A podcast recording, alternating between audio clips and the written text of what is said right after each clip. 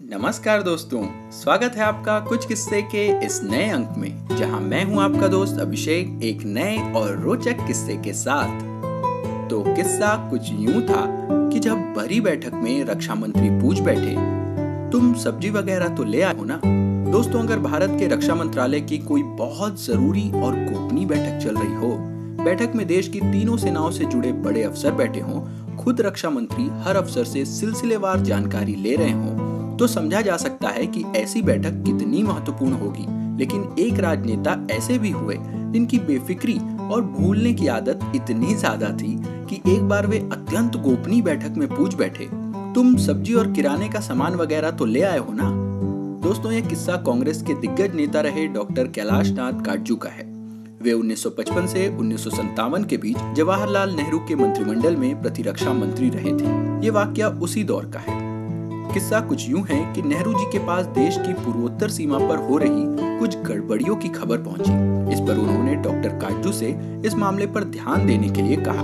प्रतिरक्षा मंत्री होने के नाते डॉक्टर काटजू ने तुरंत सेना के महत्वपूर्ण और निर्णायक ओहदों पर बैठे अफसरों की एक बैठक बुलाई। बैठक देश की सुरक्षा से जुड़ी थी, इसलिए अत्यंत गोपनीय थी। स्वयं नेहरू जी इस बैठक पर नज़र बनाए हुए थे। बैठक में एक एक बिंदु पर गहन विचार विमर्श चल रहा था। कि भारत को क्या कदम उठाने चाहिए और क्या नहीं।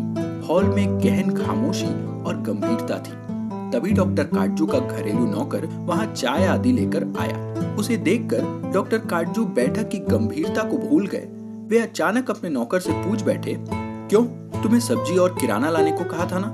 ले आए या अभी लाना है? बेहद गोपनीय बैठक में इतनी अनौपचारिक बात सुनकर सेना के अफसर भौचक रह गए। इससे बैठक का रिदम भी भंग हुआ। और अफसरों ने इस पर अपनी बॉडी लैंग्वेज से नाराज़गी भी जताई। किंतु काटजू थे कि अपनी मस्ती में ही बने रहे।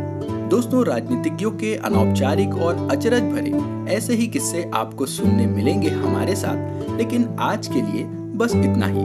अगर आपको ये और हमारे अन्य किस्से पसंद आ रहे हैं तो इसे अपने यारों दोस्तों के साथ शेयर करें, अपनी प्रतिक्रियाएँ हमें कमेंट्स के ज़रिए बताएँ और अगर आप इसी तरह के और भी रोचक किस्से सुनना चाहते हैं तो हमारे चैनल कुछ किस्से को फॉलो या सब्सक्राइब करें और नोटिफिकेशन ज़रूर ऑन कर लें, क्योंकि अगले किस्से में आपको बताएँगे कि जूनागढ़ और हैदराबाद के अलावा वो कौन सा राज्य था जिसने कर ली थी भारत से अलग होने की तैयारी।